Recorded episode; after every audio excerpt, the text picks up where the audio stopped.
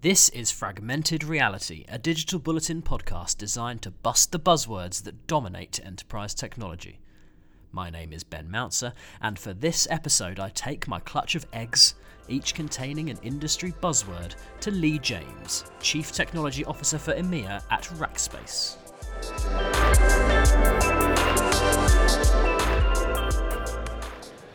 Okay, Lee. Ooh, We're recording thank you, now. Do you want to crack Um, open your first? He's gone, First he's gone for a pink open. one. Uh, yeah, gone- I've gone for a pink one. Actually, you should do this blindfolded. Yeah. That'd be quite good fun.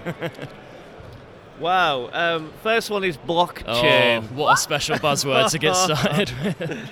I think, first of all, Lee, I I mean, uh, with blockchain, uh, people do, you know tend to associate it with the financial services industry and, and think of cryptocurrencies Yeah, and that kind of thing. Obviously, the use cases are going to broaden as blockchain technology develops. In terms of your specific industry and use cases that you might um, experience, wh- where do you sit on blockchain? Yeah, it's a really good question. I actually read an article about blockchain in the BA magazine on the way over, on the flight over. The, um, so a, a bit more kind of information. I, I might be a bit dangerous with it. um, you're right. Actually, blockchain has been very much a, a kind of financial services-led discussion. But I think it's really interesting when you look into other industries, such as the pharmaceutical industry, mm-hmm. when you're looking to develop cures or you're looking to develop vaccines, etc. But they're going across multiple different companies. The ability to track those is really important. Mm-hmm. So you've got to make sure that you're looking at blockchain in the right way, and the fact that it's just giving you a, a, a system of record, but one that can be guaranteed. So actually, it has so many use cases, whether it is information, whether it's vaccines, whether it is financial services, mm-hmm. but it also could come down to our identity and our own information in terms of how that's been shared. Do you know, I look into the future and think, actually, well, I have a blockchain ID.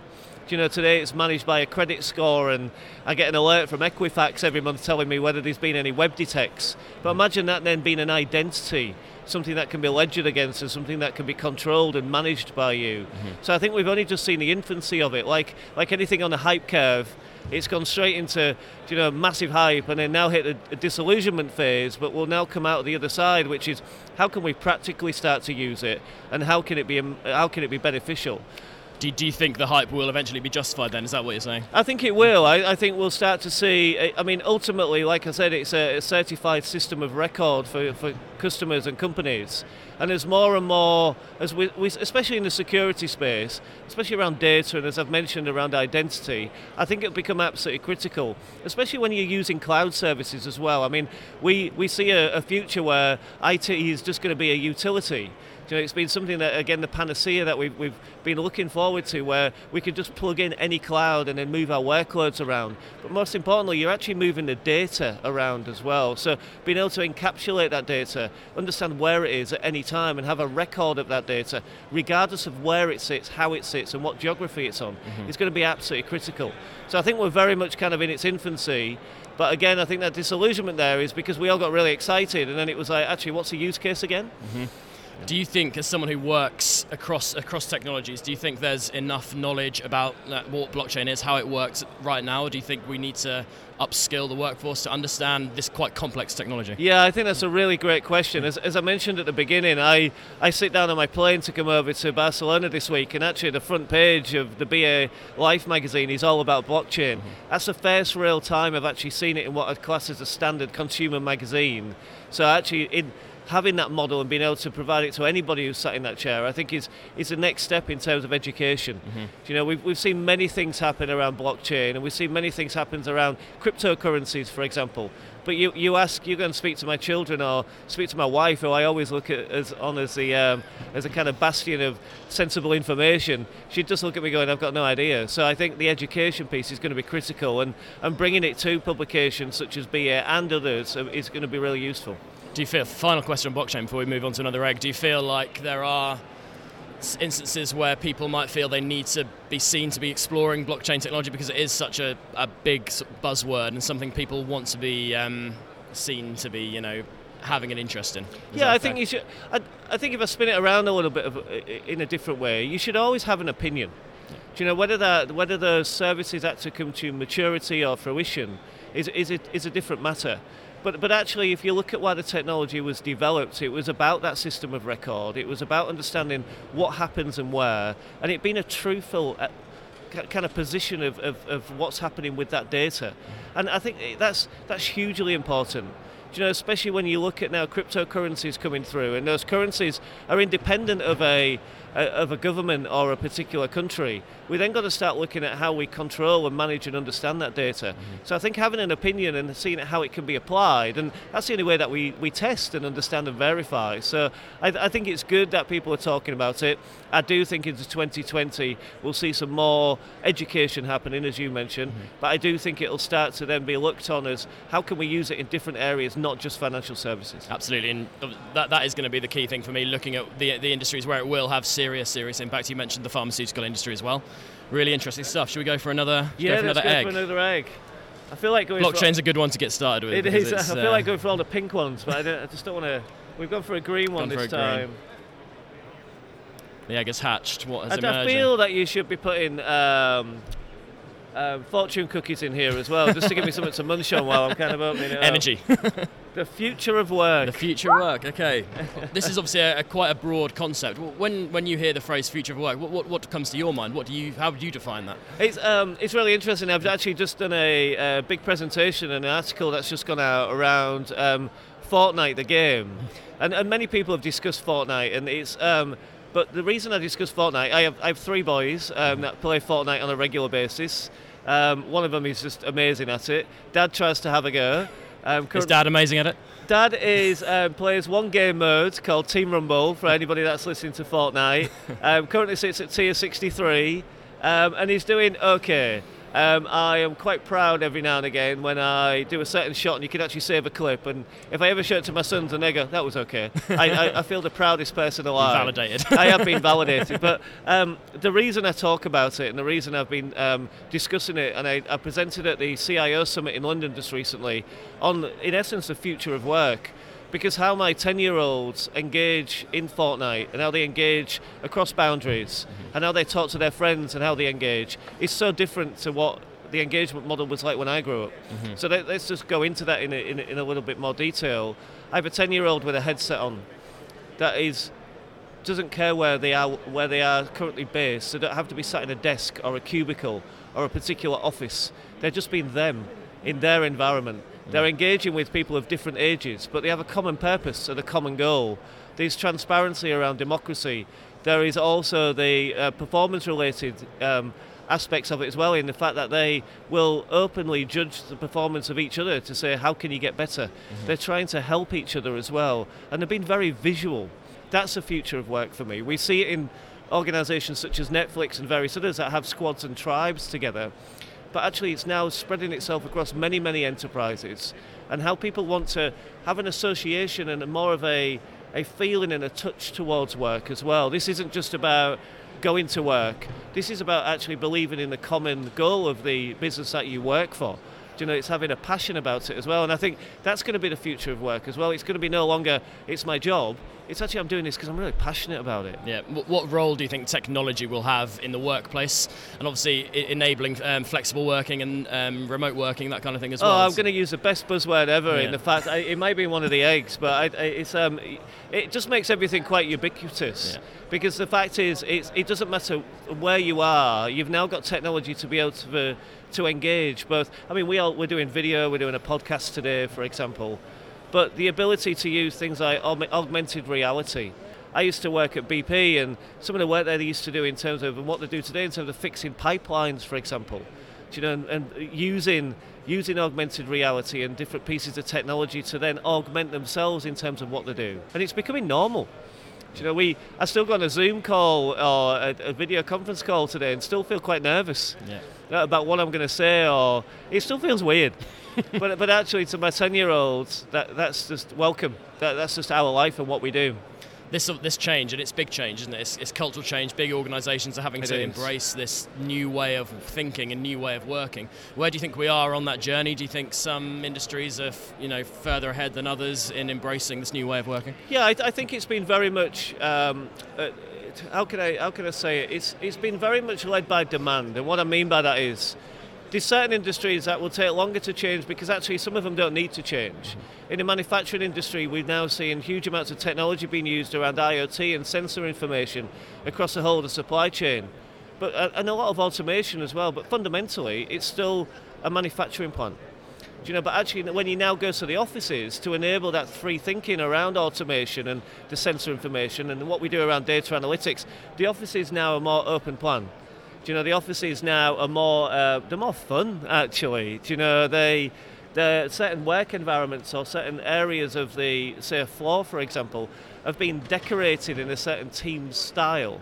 Do you know, they have a lot more personality about them. The power is almost in the hands of the employees, isn't it? Rather than the you know corporate leadership, it's it's the power is in the hands of the workers. Yeah, hugely right. as well. And if you look at what, um, if you speak to many different millennials, have many different opinions. We all do, but corporate and social responsibility is is is becoming such an important decision point for people in terms of the future of the work and where they want to work. Mm-hmm. And many industries are embracing that more in terms of, look, this is our corporate and social responsibility. This is what we do with inside a community.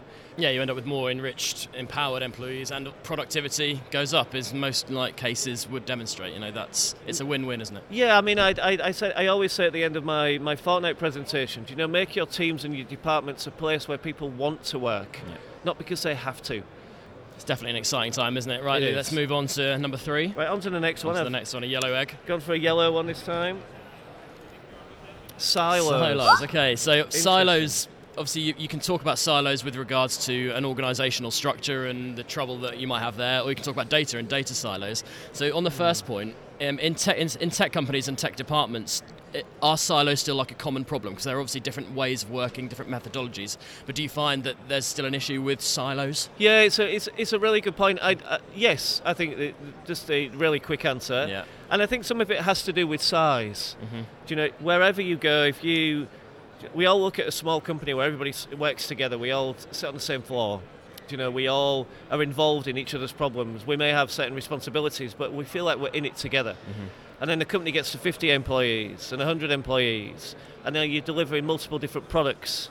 And those products automatically, just by definition, become a silo because they're having to then control their own profit and loss and customer demand and understand whether it's still fit for purpose. And yes, then they, they all come back for the greater good in terms of what the company offer, but then we've bang, you've hit a silo. So it's, it's really interesting for me where um, actually when I opened the egg and looked at Silo, my, my immediate kind of feeling was negativity. Yeah. And, I, I and do you think it, do you think it's unfair that it's got such a negative yeah, I, kind of connotation? Because without you know, a doubt, I sat there going, oh, hold on, I yeah. feel quite negative about that. And actually, it's, it's, we were just about to go into it. I was kind of having to check myself to go, why am I feeling negative? Because actually, I don't believe that silos are a negative. Okay. Do you know, I, I think that's really me, interesting. You to deliver service, you have to be intimate. Do you know, and while the customer experience is something that I, I always feel that needs to be together, has to be joined up, has to come across where the customer understands what your portfolio is and what services you deliver. And more importantly, what it means for them. Do you know, if a, if a company can put yourself in the in the shoes of a customer, do you know, you've won. Do you know, it's it's top of mind. It's you, you're right there. But actually, as it, as, it, as it then flows down in terms of the requirements of that customer, it'll automatically go off into a specific requirement. And anything becomes specific has to become intimate. But we tend to then go, intimate means a silo. And I, I think that's, it's not at all. I'd, I'd actually change your word to intimacy because actually then it becomes more positive, it becomes more customer focused, it becomes more about what you're trying to deliver. Um, and it's more value based, where silo becomes quite negative, it becomes more almost broken off not part of the mothership, as so to speak. Yeah. So, so I think for me, um, that intimacy in a, with silos, I think is, is very much a positive aspect. So you're saying there's work to be done. Maybe you can lead the sort of um, the posit- positive regeneration of the word silo. Um, yeah, I, I, think so. I think that intimacy is, is maybe a better word. I, yeah. I think uh, we, within inside our own organisation, we have service lines around our products. There is a huge amount of cross collaboration because of our customers actually take our services via a portal in many cases. And that portal has to then have links into and provide a view of our services of what we offer today. But behind the scenes, I expect our product leaders to be looking at their products all the time in terms of is it customer relevant, is it driving value, is it is it fitting in the marketplace, and some of that can, is their own intimacy. Now, then we then come back together to go, how does this fit as a portfolio of services? But like like like any organisation, whether it's you know, if I, if I went to a supermarket, I expect they have a fresh foods division just as much as they have a bakery division, just as much as they have a fruit division. And while they'll all come together for us to be able to walk around and pick each of those different items, they'll be looking at what's loss leading, what's working, what's not working, for example, and they'll be masters of their trade. And that's what I expect them to be. Mm-hmm. Okay, that's really interesting. I think we can move on to another egg after that. Oh, okay. It kind of touched on the future of work as well with silos. I think. Yeah, I saw that see one. what um, see what the fourth egg Fourth produces. one, we've gone for blue, so we've done a full multicoloured, multicoloured options here today. The last one is augmented reality. Augmented reality. Okay. when when you're considering all of the technologies, new technologies that are potentially going to sort of disrupt enterprises and the way they work, where does augmented reality and you know mixed reality, virtual reality, that, that kind of family of technologies sit for you? Because um, most people will probably associate it with consumer um, use cases, but in terms of its potential to really have an impact, what, what do you think of AR? Yeah, it's, it's, it's really interesting that you, you mentioned the consumer aspect of it there. Let me, um, I'll, I'll, I'll give you a, a slight bit of a story um, based on my um, my future work, like sorry, my one of my past work experiences. So, um, in my previous life, I used to work for Betfair, the gambling company. A- amazing company. It's actually an exchange. It's almost like a trading floor um, for um, sports betting and we um, some of the teams there were doing some amazing work and we're actually looking at how to use augmented reality as part of the experience for the better so what we actually looked at was imagine a horse race um, and they're coming down to the final furlong. They've just made the last jump. And imagine the price or, or the odds so to speak on top of the horse's head or on top of the jockey. And we actually put that in place. Really? the team actually developed it. So imagine you're now on your app and you're watching the horse race live, but you're seeing rather than having to go to another screen or scroll down, you're actually seeing the price change, you know, as, as it happens. Did you convert that into something that was used widely, or was it something which fell by the wayside in the end? It fell by the wayside. I mean, this was going and that's my point about these kind of um, experiments almost with augmented reality, virtual reality particularly. They, they seem to be very exciting and very um, eye-catching. Yeah. But then actually, Does a customer want it? Yeah, Does a the thing. consumer want it? We we'll be, we we built a, a well, the team built an amazing product at Betfair, and actually the customer demand was so low. We was actually really excited about it, going. This is a first. We're the first betting company to do it. Consumer said, "I'm actually quite happy with what I've got. Thank you very much." And we are seeing it in other areas. A number of the big providers have now stopped investing into VR headsets mm-hmm. Because actually they're saying from a, an engagement perspective, a gaming perspective, the consumer is, is just not wanting to w- go into that space at this moment in time. It's not exciting enough for them, or what they have today is, is excellent. Now, I do think there is a space in certain industries for augmented reality. So I think the, the what if scenarios, I think it's especially in either remote locations, hard to reach locations, um, ones where um, actually it may be dangerous, for example. I think even maybe weather related. I, I think that's going to be a, a, a real good way of being able to use kind of augmented reality. So I think it'd be very much um, industry specific as we as we move forward. do you think it's a technology that is scalable and would drive big efficiencies across industries, or do you think it will remain almost like a sort of side project that that is certainly has has its place, but isn't something which is going to be at the centre of a technology sort of revolution for for companies? Yeah, it's a really good question because um, it, the, the cost benefit analysis of doing augmented reality is the, the, the cost is higher, so therefore the benefits have to be higher. And the reason why I say the cost is higher because you are processing a significant amount of information.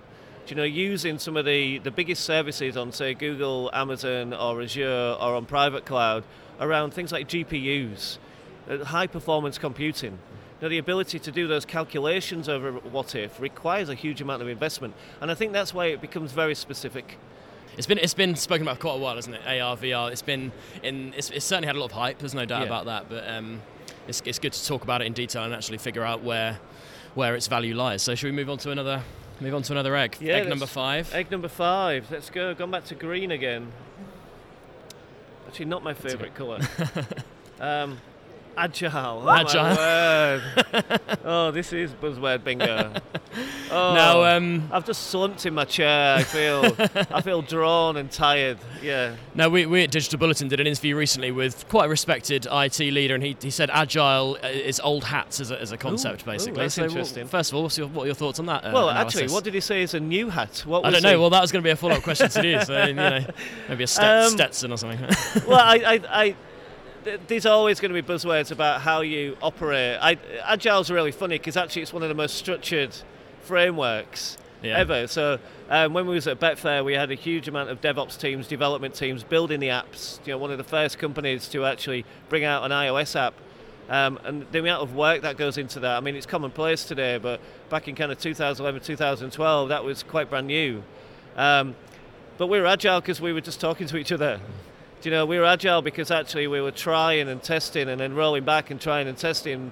The whole idea around minimal viable service and minimal viable products was just that, that's the way you have to work. There was a term that was used, um, another awful buzzword. To, actually, was it awful? No, it's just it does make you wince a little bit.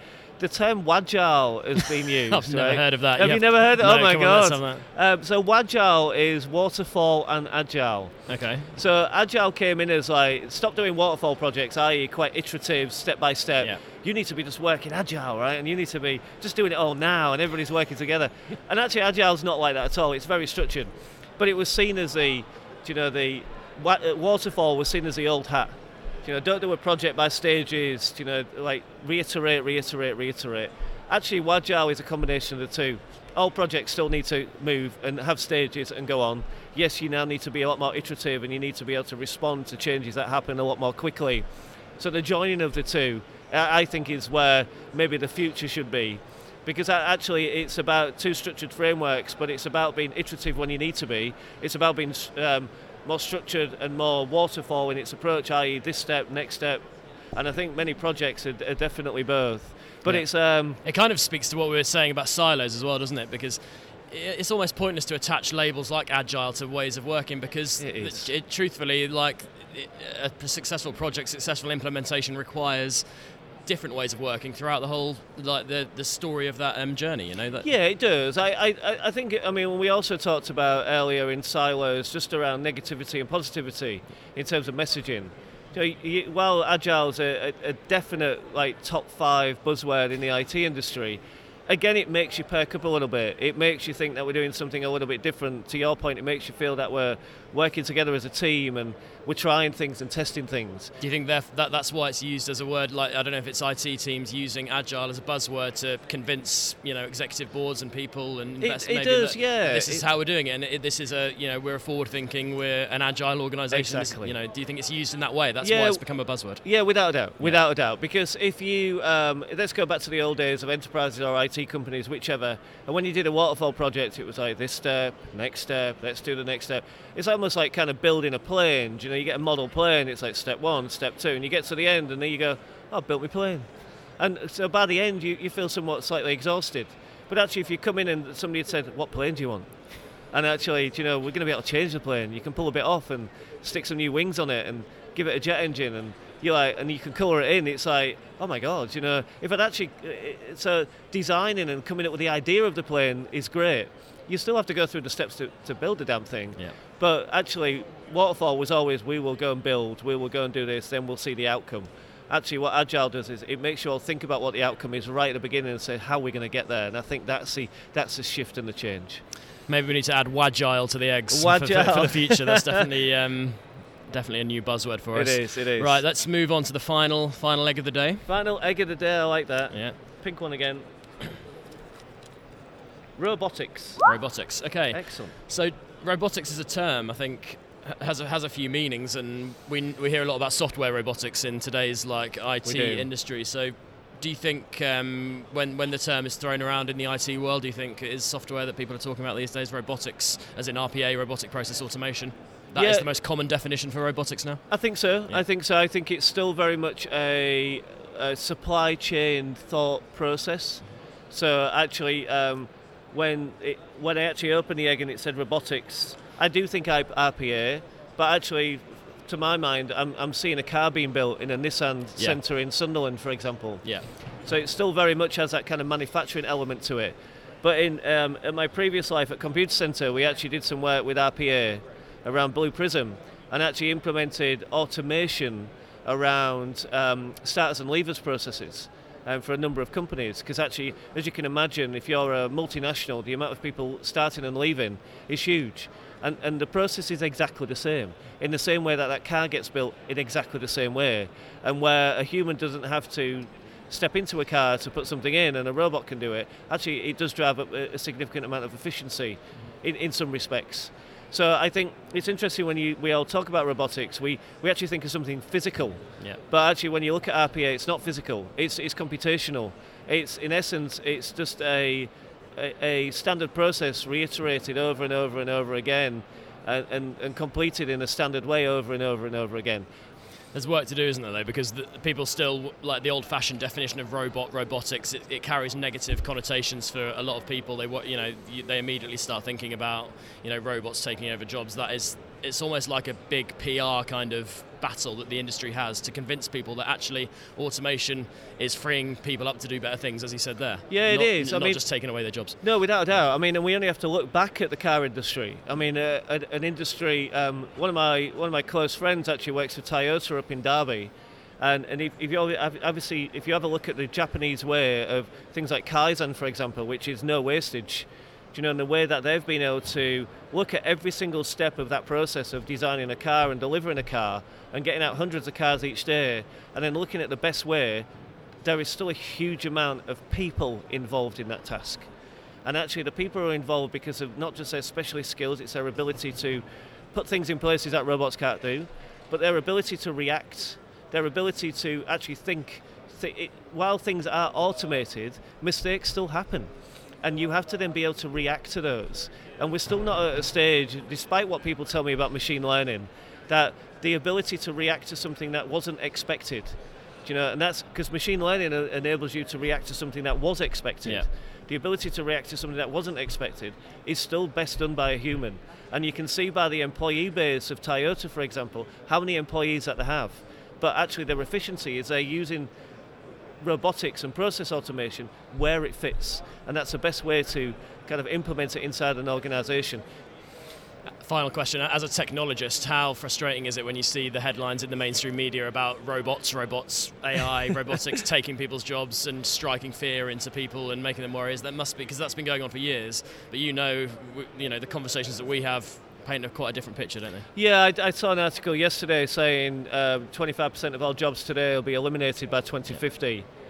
Um, and we it's move- so much more nuanced than that, isn't it? It is. It, it's. It's. I, I don't want to say it's a lazy journalism because it's unfair. Do you know, it is a. It's a headline that grabbed me, and I wanted to go and read the report. So I've got to say that actually it's good journalism. But the reality of it is, if if it's it's about understanding what the benefits are going to be, what we now need to do in terms of education. So if 25% of those jobs are going to be eliminated, that's wonderful. Actually, now what do I need to do in terms of educating my workforce at a younger generation?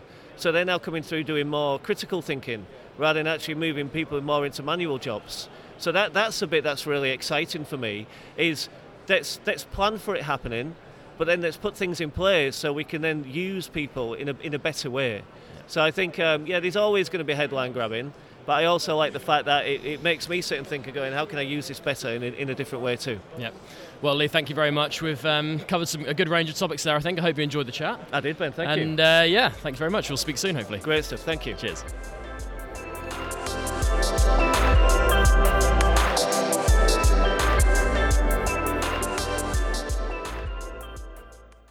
Power up your day with the Bulletin Brief, the latest news, insights, and opinion delivered straight to your inbox. Subscribe now at digitalbullet.in.